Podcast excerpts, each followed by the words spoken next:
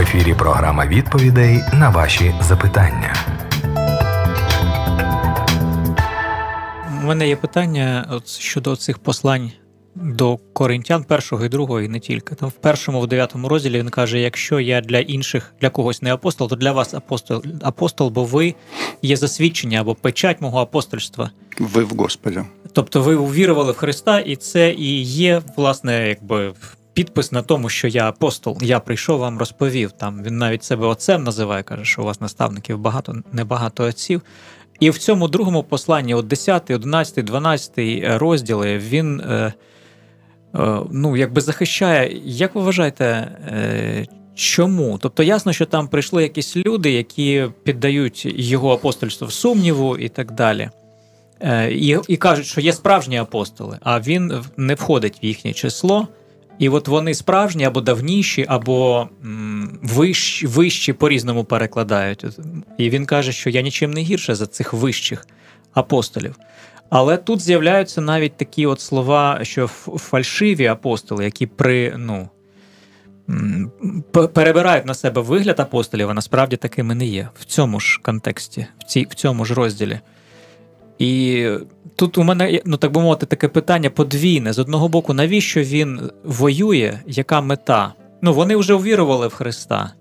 Тобто вони вже Христові, хай Христос про них дбає. Навіщо він так себе захищає, що кілька розділів присвячує от таку самоапології участь? А по-друге, е, ну, з чим він воює, воюючи з якимись е, псевдоапостолами? Напевно ж, ті люди, які проповідували, що є справжні апостоли, вони напевно говорили про Петра, там, е, ну, про якихось реальних людей, які були з Ісусом. Чому він в цьому контексті заговорює про неправдивих фальшивих апостолів? Це 11.13. Это очень интересный э, вопрос. Почему? Потому что на самом деле, э, вот как есть такая фраза, да, мы ответственны за тех, кого мы приручили. Или что такое пастор? Да? Пастор овец э, пасет своих, да, э, и он заботится о своих овцах. И когда Павел принес чистое учение о благодати Господа Иисуса Христа, что делами не оправдается перед Ним никакая плоть, нет дел, чтобы никто не хвалился. Это чистое учение о благодати. Но так как э, первая, э, первая как бы волна евангелизации, она в любом случае была иудейской. То есть э, все евангелисты, они э, были иудеи. И вот некоторые из иудеев, не все, а некоторые из иудеев, они в любом случае были почитателями закона или ревнителями закона. И в любом случае они добавляли к спасению о благодати еще нечто – нечто из закона, что закон надо исполнять и надо делать обрезание. Это хорошо описывает у нас послание к Галатам, вот, очень там конкретно это все написано. Вот, поэтому вот как бы сохраняя чистоту учения, сохраняя э, чистоту учения о благодати. Еще раз говорю, о благодати. Что такое благодать? Благодать – это покрытие. Это просто покрытие Божье, когда ты входишь в семью. Он усыновляет тебя независимо от твоих дел. Нечистое учение, когда да, он тебя усыновляет, но надо еще к этому что-то надо прибавить. Обрезание или исполнение закона, или еще что-то, или еще что-то. И вот это уже нечистое учение, что оскверняет благодать. Понимаете, это оскверняет Духа Христового, оскверняет Духа Святого, то, что Иисус умер за всех нас и за все грехи наши для того, чтобы мы получили усыновление. Это и есть благодать. Мы спасены по благодати. И если к благодати что-то еще добавить, это уже не благодать. А, то есть это уже, это уже теряется сама благодать, это уже надо заслужить делами э, свое э, спасение. Э, тогда уже пропадает благодать. Поэтому Павел очень сильно боролся вот с этими лжеучениями. К сожалению, еще раз говорю, оно неявное. Вот его нельзя вот так вот взять и пощупать и потрогать. Кстати, оно до сих пор есть и сейчас у нас, что надо э, не только верить, э, не только принимать благодать Божью, а надо еще заслужить свое спасение э, какими-то делами, делами э, закона. Оно существует и по сей день. И этим самым оскверняется благодать. Почему? Потому что мы уже говорили, что нельзя служить двум господам. Надо или служить Иисусу Христу, или надо служить закону. И нельзя служить чуть-чуть закону и чуть-чуть Иисусу Христу. Нет, ибо одно, об одном будет не родить, а о другом стараться и, исполнить. Да? И поэтому так невозможно. Э, верующий человек, который получил благодать, он поступает только перед Иисусом Христом, не перед законом, а перед Иисусом Христом. Он имеет заповеди Христа и исполняет эти заповеди Христа. Вот что значит, э, или поступает как он. А кто говорит, что имеет заповеди Христа, но не исполняет их, то это лжец и нет в нем истины. И вот давайте разберемся, а где тут истина? Да, если вот это в одном предложении написано, что кто имеет заповеди и исполняет их, тот любит меня, и он возлюблен отцом моим, и мы придем обитель в нем сотворим. Это хорошо, это по благодати. А тот, кто имеет заповеди мои и не исполняет, тот лжец, и нет в ньому истины. Олексій Анатолійович, ну коли е, християни, як правило, коли чують слово заповіді, у них зразу там закон, 10 заповідей, не вбий, не вкради.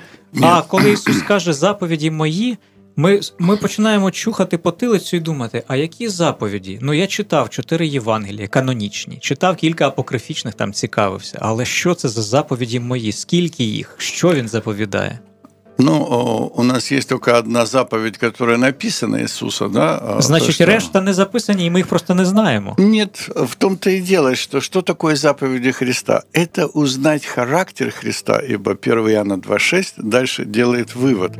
Ибо кто говорит, что пребывает во мне, тот должен поступать, как он поступал. Вот, вот и весь, все заповеди Христа – это поступать, как он поступал. Вот это мы исполняем заповеди Христа. Маємо дзвінок з нами Раїса Харків. Здравствуйте, Раїсо, вітаємо вас. Я вас вітаю, Олексій, Вячеслав, всю духовную семью нашу. И всех, всем, всем бажаю Божьих благословений мира. У меня такой вопрос. Э, э, значит, мы молимся молитвой «Отче наш». И там есть такие слова «И не веди на свои искушения».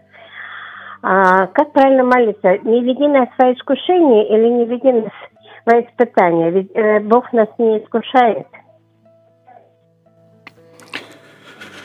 Спасибо большое. Э, у нас недавно был э, этот э, вопрос, и я уже отвечал на него. Бог действительно никого не искушает. Яков говорит, что Бог никого не искушает, и сам не искушается злом, и не искушает э, никого. Но каждый искушается, увлекаясь, обольщаясь собственную э, похотью. Также написано, что вас постигло искушение не иное, как человеческое. Да? То есть, э, более того, Бог контролирует, чтобы мы не были искушаемы сверх сил, но искушение Он еще даст подмогу, чтобы мы могли перенести – Поэтому идет речь, конечно же, только о собственном э, нашем э, искушении. Э, вот смотрите, это молитва «Отче наш», да? это молитва «Отче наш», это молитва не Господину, не к Элохиму, не к Господу Саваофу, это к Отче, это к Отцу, это Абба, это это очень интимно. Э, это э, зайди в комнату твою и помолись Отцу твоему, который в тайне. И Бог, видящий тайное, Он воздаст тебе явно. И как мы помогаем своим детям, когда они или расстроены, или больные, мы там помогаем им уроки делать, да, там шнурки завязывать, одеваться, хотя они сами это должны делать. Но мы их любим, и мы им помогаем вот это отношение к Отче наш, вот именно к Отцу, не к Господу Савофу, не к Богу Всемогущему, не к Богу воинств, а именно к Отцу. И э, я уже приводил вам этот пример, когда э, привели к Иисусу бесноватого э, отца, бесноватого сына. И тот пытался, э, говорит, вот ученики твои э, не могли исцелить э, моего сына. Иисус говорит ему, если сколько-нибудь можешь веровать, все возможно верующему. И тотчас отрока, отец отрока воскликнул со слезами, «Верую, Господи, помоги моему неверию». Вот это «помоги моему неверию» это э, свидетельствует то же самое «не введи нас в искушение». То есть помоги моему неверию. Ну, я, я не верю. Я, я хочу верить, но я не верю. То есть отец отрока просит Иисуса исполнить то, что должен он сделать. То есть он должен веровать. Иисус говорит, верь, если будешь веровать, все получится. И он просит Иисуса, помоги моему неверию, помоги мне веровать. Так ты же должен веровать. И вот это отношение к Иисусу Христу. Так поэтому точно так же отношение к Отче наш. Отче наш – это это интимная молитва.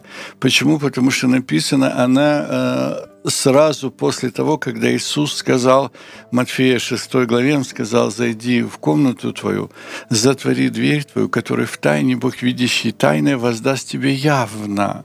И вот в этом, э, вот в этом ты просишь э, очень интимно, очень, вот это только между отцом и сыном. Это вот, ну, не, не кому-то другому, не введи меня во искушение. То есть дай мне силы не, не впасть в это в искушение. Э, это очень, я же говорю, такой оборот речи, да, вот помоги моему неверию. Я, ты должен веровать. Иисус говорит, по вашей вере будет вам. Вот будешь веровать, получишь. Но он просит, помоги, моему, помоги мне веровать. Точно так же он здесь просит «не введи меня во искушение». Понимаете, это такой оборот речи, но это очень интимный. Это отношения самых близких людей. И э, отношение отчина – это не к Господу Савофу, это только к Отцу, который, который в тайне. И вот э, эта э, просьба, мы должны вот таким образом э, это понимать. Это только тогда, когда мы будем действительно молиться как к Отцу, как, как как к самому дорогому, как к самому близкому, который, который никогда не подведет, которого нету никаких условий, который дает тебе благодать. И только благодать, и больше ничего. И я уже говорил, что папа римский Франциск в июне 2019 года официально изменил текст молитвы «Отче наш», и фраза «Не введи нас во искушение» была заменена на фразу «Не дай нам поддаться искушению». Поэтому на самом деле, как бы, ну, я уже говорил, не только у наших слушателей возникают такие вопросы, но и у папы римського. І поэтому вот ну, така ситуація. Ну, ми ж маємо справу з перекладами. Спочатку Ісус же говорив арамейською, да. а кожна мова має свою специфіку, свої звороти, реч, е, мовленнєві. Потім це хтось переклав грецькою, а потім з грецької це перекладалося вже там українською, англійською да. і так далі. Тобто потрійний переклад, звичайно, що щось може втратитись. Ми можемо. Один каже, «Е, пробач нам борги наші, інший каже, пробач нам гріхи наші. Яке ж слово там було в оригіналі? Mm-hmm. Це ж цікаві моменти. Але у мене таке культурно-історичне е, ну, таке питання. А, От е, не віді нас в іскушення. Можна глобально розуміти, от спокуса як така, або випробування. В принципі, мені здається, немає такої от різниці в спокусі. Тобто, або я впаду ну, в якийсь гріх. Я в ньому поваляюсь, і все одно я маю збагнути через 10 років, що це був неправильний вибір. Прив'яжу в себе, да. Так, я маю, але це все одно було випробування, я просто його не пройшов. Але е, це е, ну, тобто, я пізнаю себе. Просто я можу піти ну, кружним шляхом. Я можу пройти це і стати на наступний рівень, перейти з першого класу в другий. А можу залишатися на другий рік кілька років підряд, поки я цю програму не засвою. А а от е, культурно-історично це є така думка, одна з багатьох гіпотез, що ці слова не веди нас у спокусу, мається на увазі, що гряде щось страшне. І ну, от Ісус сказав, наприклад, е, Луки 21,36. Отож, будьте бадьорі на всякий час і моліться щоб ви сподобалися е, уникнути цих грядучих бід, які йдуть. Або, наприклад, е, книга об'явлення святого Івана Богослова 3.10. І як ти зберіг слово мого терпіння, то я збережу тебе від години спокуси, що гряде на всю вселенну. Тобто, що йдеться, ймовірно, не про ну, спокуси кожного дня, кожного, кожної людини, а що учні мали молитися, щоб ну, от вони уникли чогось от страшного, що прийде в один непрекрасний день, про що Ісус говорив. Якісь страшні моменти, якийсь колапс такий, що ніхто не встоїть. Він багато про це говорить: що якби не скоротилися ті дні, то не спаслась би жодне тіло. От чи думали ви в цьому напрямку? Ну, о, Иисус в 24 главе говорит, что о, по причине умножения беззакония во многих охладеет любовь. И вот это беззаконие, которое, начиная со Христа, да, оно умножалось какой-то огромной такой э, скоростью, вот эти, э, как начались гонения – в 60-х годах, или даже с Якова, да, начались эти гонения со Стефана, и, а потом Римская империя. И были очень тяжелые э, судьбы христиан, так скажем. И поэтому к этому Иисус и приготавливал. То есть это будущие беды, которые христианам нужно будет пройти. И каждому христианину, судя по всему, мы сейчас вот живем, и каждый из нас проходит какое-то испытание, да? Э, ну, то есть не бывает вот так вот, чтобы все было гладко, все было хорошо. То есть мы э, проходим какие-то испытания, и испытание, оно заключается в том, что э, какая-то ситуация, и поступаешь ли ты так, как бы поступил бы Христос на твоем месте, невзирая на последствия. Или мы делаем какой-то компромисс, или мы делаем как-то вот, чтобы угодить и тем, и тем. Что-то скрываем, что-то не договариваем, э, что-то не так э, называем и что-то неправильно исповедуем, э, подстраиваясь под этот мир. И мы проходим эти испытания. Кто говорит, что он не проходит, это неправда. Каждый человек проходит такие испытания. Каждый. И э, я не сторонник того, что это все когда-то там произойдет, будущие беды, великая скорбь или еще что-то. Я больше сторонник того, что каждый в жизни имеет великую скорбь. Каждый. И у каждого есть своя победа и свои поражения. И каждый проходит какие-то трудности и э, побеждает самого себя. И Иисус говорит, побеждающему дам сесть на престоле, как и я победил и сел с Отцом на престоле Его. Поэтому, э, да, будут испытания, да, будут тяжелые испытания. И они все больше и больше. Э, это только как бы мы думаем, что тогда было сильно. Нет, сейчас они все больше и больше. И при, по причине умножения беззакония и беззакония будут умножаться, будут все эти глады, войны, землетрясения. Будет великое отступление, да, э, прежде чем человек откроется, человек греха, сын погибели. Поэтому все должны это пройти. Написано Евреям 12, 6. Ибо, ибо Господь, кого любит, того наказывает, бьет же всякого сына, которого принимает. И если вы терпите наказание, то Бог поступает с вами как с сынами. Ибо есть ли какой сын, которого бы не наказывал отец? И если вы остаетесь без наказания, которое всем общее, то вы не законные дети и не сыны. То есть, смотрите, наказание все равно всем общее. Ну, все равно будет наказание. То есть, все равно будет испытание, все равно будет искушение. Почему? Потому что мы плоть.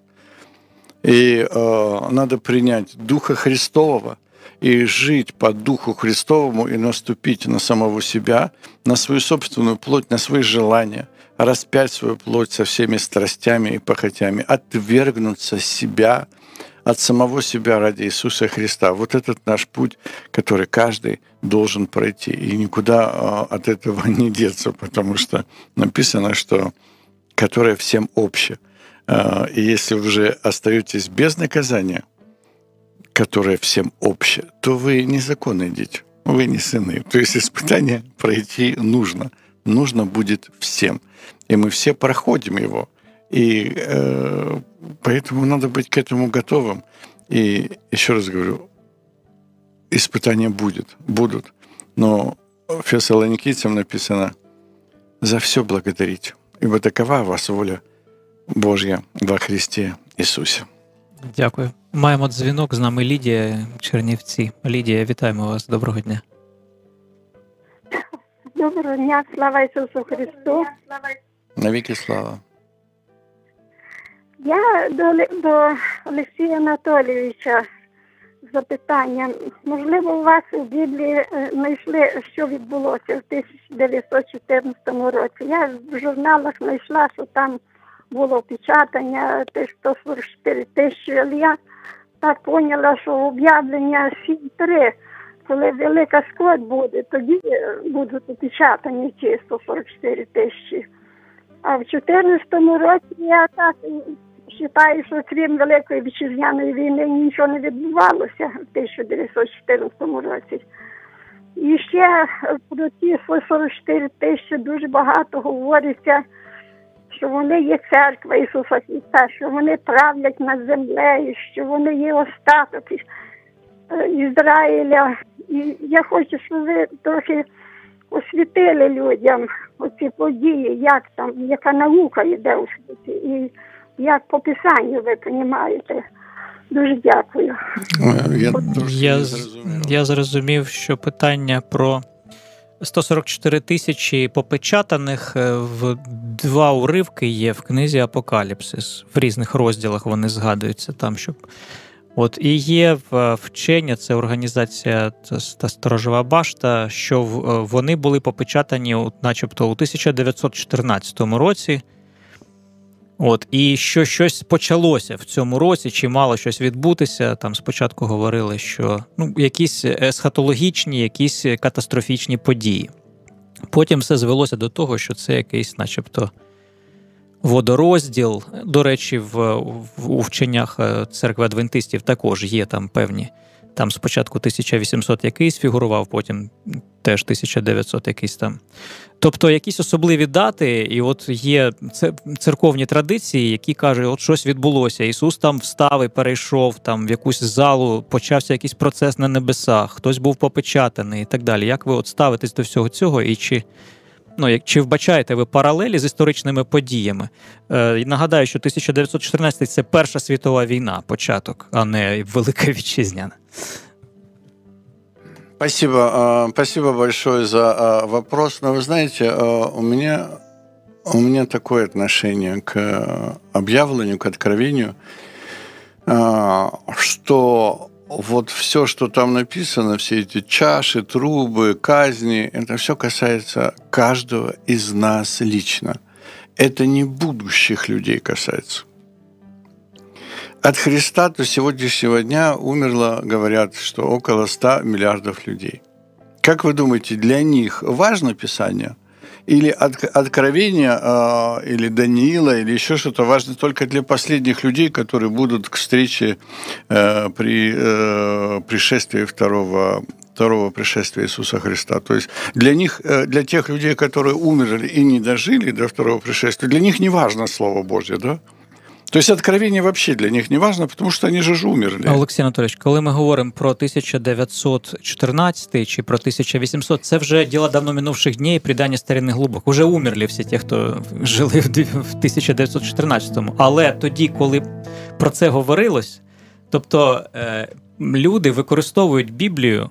Щоб говорити, що ось зараз чи через 10 років щось станеться, тоді у них є шанс зібрати багато послідовників. Продавайте квартири, машини і так далі. Бо все одно через 7 років я вам точно кажу, я пророк там. Все буде сікір, башка, там конець всього, і ви тільки будете готові. Ви розв'яжетесь від всього земного, і ви улетите на небо, чи навпаки залишитеся на новій землі, і так далі. Тобто завжди люди використовують Біблію саме для цього покоління.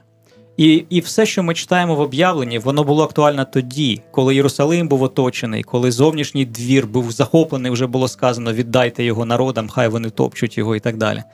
Коли пророки писали, вони теж писали на злобу дня. Вони писали, коли вже, можна сказати, таранами розбивали ворота Єрусалима, вони говорили там захистить Бог чи навпаки віддасть ворогам. Тобто, це все ну, дуже актуально, от саме все, що написано в Біблії, тоді, коли воно писалось. Так от зараз я і теж говорю, що об'явлення, оно очень актуально для вас лично, не для тех людей, которые будут при потом.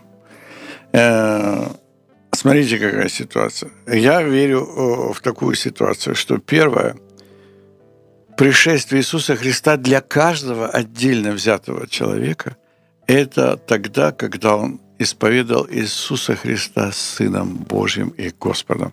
И тогда, согласно Ефесянам 1.13, он запечатлен обетованным Святым Духом. Это первое пришествие Иисуса Христа. Второе пришествие Иисуса Христа, я верю, что это тогда, когда человек умирает. И когда он умирает, вот тогда он встречается с Господом. Нынче же будешь со мной в раю. Вот, поэтому вот относитесь ко всему к вашей личной жизни, к вам, не ко всем, а к вам. Писание для вас лично, не для них и не для тех. 144 тысячи э, говорится о том, что спасутся только 144 тысячи. Совершенно неверное э, понимание Библии, потому что Откровение 7.9 написано после перечисления 144 тысяч, написано «И после сего взглянул я, и вот великое множество людей, которого никто не мог перечесть, из всех племен, колен и народов и языков стояло перед престолом и перед агнцем в белых одеждах с пальвами Олексій Анатолійович, але ніхто ж не говорить, що спасуться тільки 144. Тут є інша концепція, інша ідея. Ідея, що будуть якісь особливі, а вони будуть або ближче до Божого трону стояти, і на них більше світла попаде. Або, ну, тобто, вони е, вони привілейовані. Тобто там вони знають якусь пісню, е, яку ніхто інший не може заспівати. Тобто вони півчі там в небесному храмі чи ще щось. Тобто тут ідея інша спасуться багато, але будуть якісь особливі вибрані. Ну, може, це чернеці, які без жінок все життя прожили, ангельський спосіб життя вели, чи ще хтось, що вони заслужать на якусь особливу благодать. Ось в чому йде. Або як у свідків Єгови, що вони стануть небесним правительством, небесним керівництвом, а інші будуть теж щасливі з діточками на землі, жарити барбекю там чи їсти овочі, неважливо. Але от вони будуть на небі, а ви на землі. Ви теж спасені. Не заздрить им, але вот руководители там. А, это сложно. Книга Откровения вообще это очень сложная вещь. Почему? Потому что, еще раз говорю, апокалипсисов было много, Очень много, э, больше десяти, наверное. Поэтому почему выбрали этот? Потому что больше всего сходится с Исаией, Даниилом и Иезекиилем. Вот. Э, по поводу избранности. Бог не рециприятен. Ну, а если кто-то считает, что более э, избранный, тогда э, прочитаем, что в Откровении говорится о более избранных. И увидел я это Откровение 24. И увидел я престолы сидящих на них, которым дано было судить, души обезглавленных за свидетельство Иисуса и за Слово Божие, которые не поклонились зверю, ни образу его, и не приняли начертание на чело свое и на руку. Они ожили и царствовали со Христом тысячу лет. Прочие же из умерших не ожили, доколе не окончится тысяча лет. Это первое воскресенье. И блаженный свят, имеющий участие в воскресенье первом. Над ним смерть вторая – не имеет власти. И они будут священниками Бога Христа и будут царствовать с Ним тысячи лет. То есть что мы видим? Мы видим, что избранные – это те, которые были замучены и убиты. Олексій Анатольович, але це ж Біблія, її ж по-різному можна зрозуміти. Я вам от зустрічне питання. 144 тисячі. Там чітко написано, що це євреї. Із яких колін? Там написано, але це не заважає нікому фантазувати, що якісь люди не євреї, американці, англійці там Прав, неправильне толкування писання, і все. Воно просто не буквально. Я просто до чого я хотів завершити думку, що хтось скаже, що оці обезголовлені це не в буквальному смислі, а вони просто з розумом попрощалися земним, і вони свої голови взяли так в руки свої и живут сердцем. Хорошо, тогда избранные это нету больше той любви, кто положит душу свою за друзей своих. Но на самом деле я еще раз говорю, Бог — это любовь.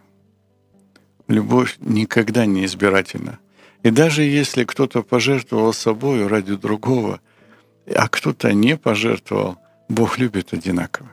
Если Бог любит одинаково и врагов, и друзей, да, и как солнце светит на злых и на добрых, и как дождь посылается на праведных и неправедных, вот так поступает Господь. И Господь нас так учит, чтобы мы были совершенны, как совершенен Он.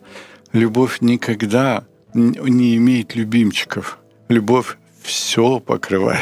Це це породжує питання про Божий гнів, але можливо ми перейдемо якось до нього іншим разом, бо у нас Олександра зі Львова. Здравствуйте. Доброго дня. Доброго дня. Доброго дня.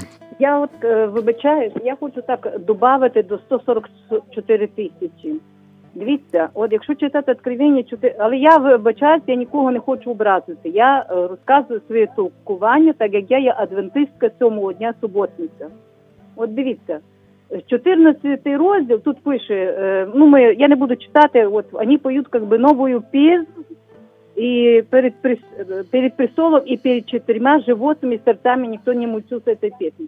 Я хочу сказати, що 144 тисячі це ті люди, так як ми читаємо в 13 розділі 8 е, вірш, 18 вірш, здесь мудрость, кто не имеет ум, тот сочтит число зверя, ибо, ибо это число человеческое, число его 666, які не поклоняться образу звіря, і які в останній час так як далі йде в 14 розділі трьохангельська вістка, е, що е, проповідь Євангелія, побойтесь Бога, то так би друге, і е, вони будуть нести і проповідувати ту трьохангельську вістку, ті 144 тисячі.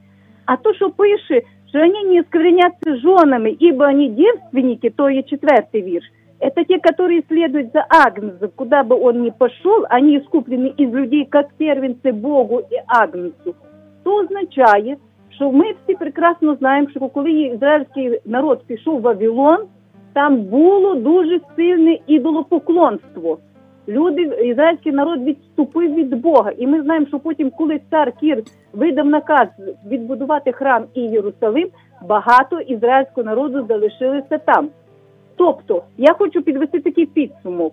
То така моя думка, що 144 тисячі це ті вибрані люди, які будуть такі, як майже Ісус Христос. Я говорю майже, тому що ми є всі грішні, які не будуть опорочені жонами, тобто цей Вавилон, то ідолопоклонство, то не означає, що вони не будуть одружені, не мати жінок, не мати дітей. То означає те, що вони будуть настільки досконалі і що вони не під не поклоняться тому числу е, сатани.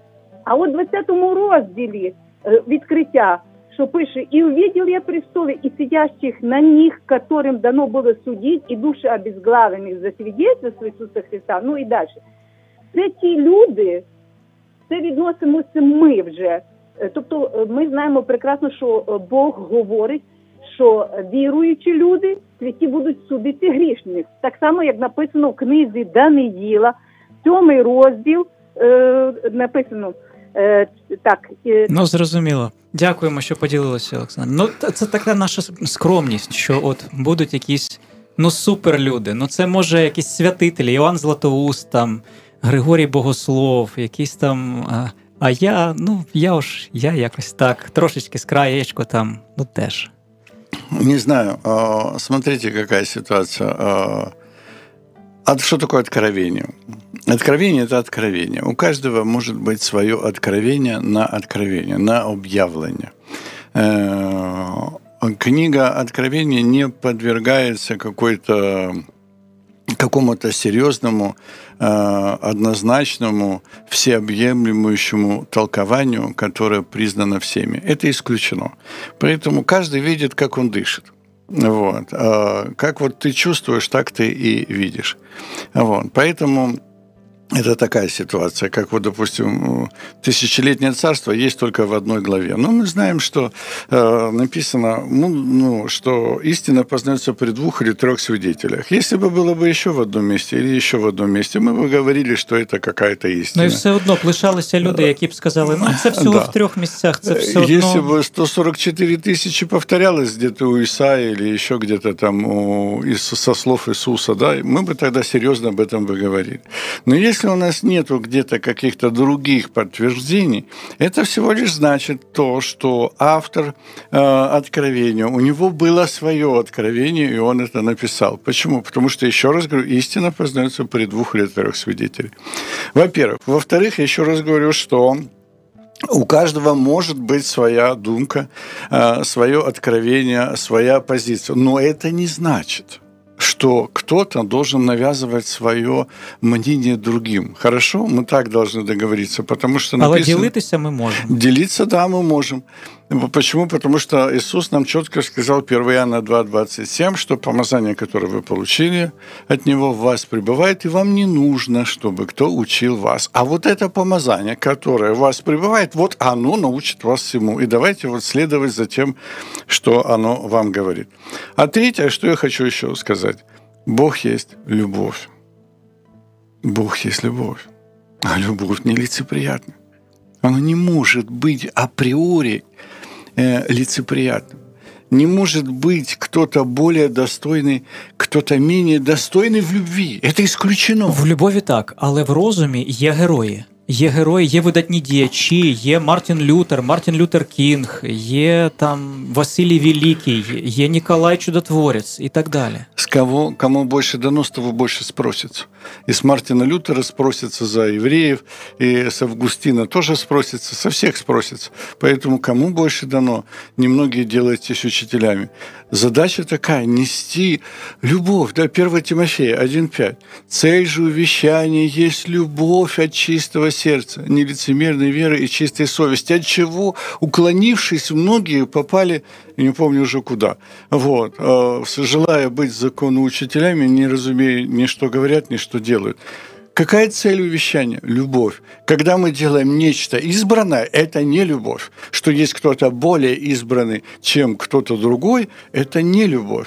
И поэтому спасибо Господу, что у нас есть это э, э, человек, который висел рядом на кресте, он сказал, нынче войдешь со мною в рай. Благословен Господь за то, что этот человек был разбойником, убийцей, и он первый вошел в рай. Я благодарен, что у меня такой Господь, который не выбирает, кто-то лучше, кто-то хуже, кто-то заслужил, а кто-то не заслужил. Нет, мы спасены благодатью во имя Иисуса Христа. Мы благодатью спасены, и только благодатью. И никто ничем не может заслужить любовь. Разве можно заслужить любовь? Если любовь заслужена, это уже не любовь. Дякую. Я згадав е, слова Павла, що якщо комусь заплачено за справи, то це не благодать, це зарплата. До нових зустрічей. Це була програма запитання і відповіді. До зустрічі. Ви слухали програму Запитання відповіді по біблії. Чекаємо на ваші листи за адресою радіособачка світле.орг.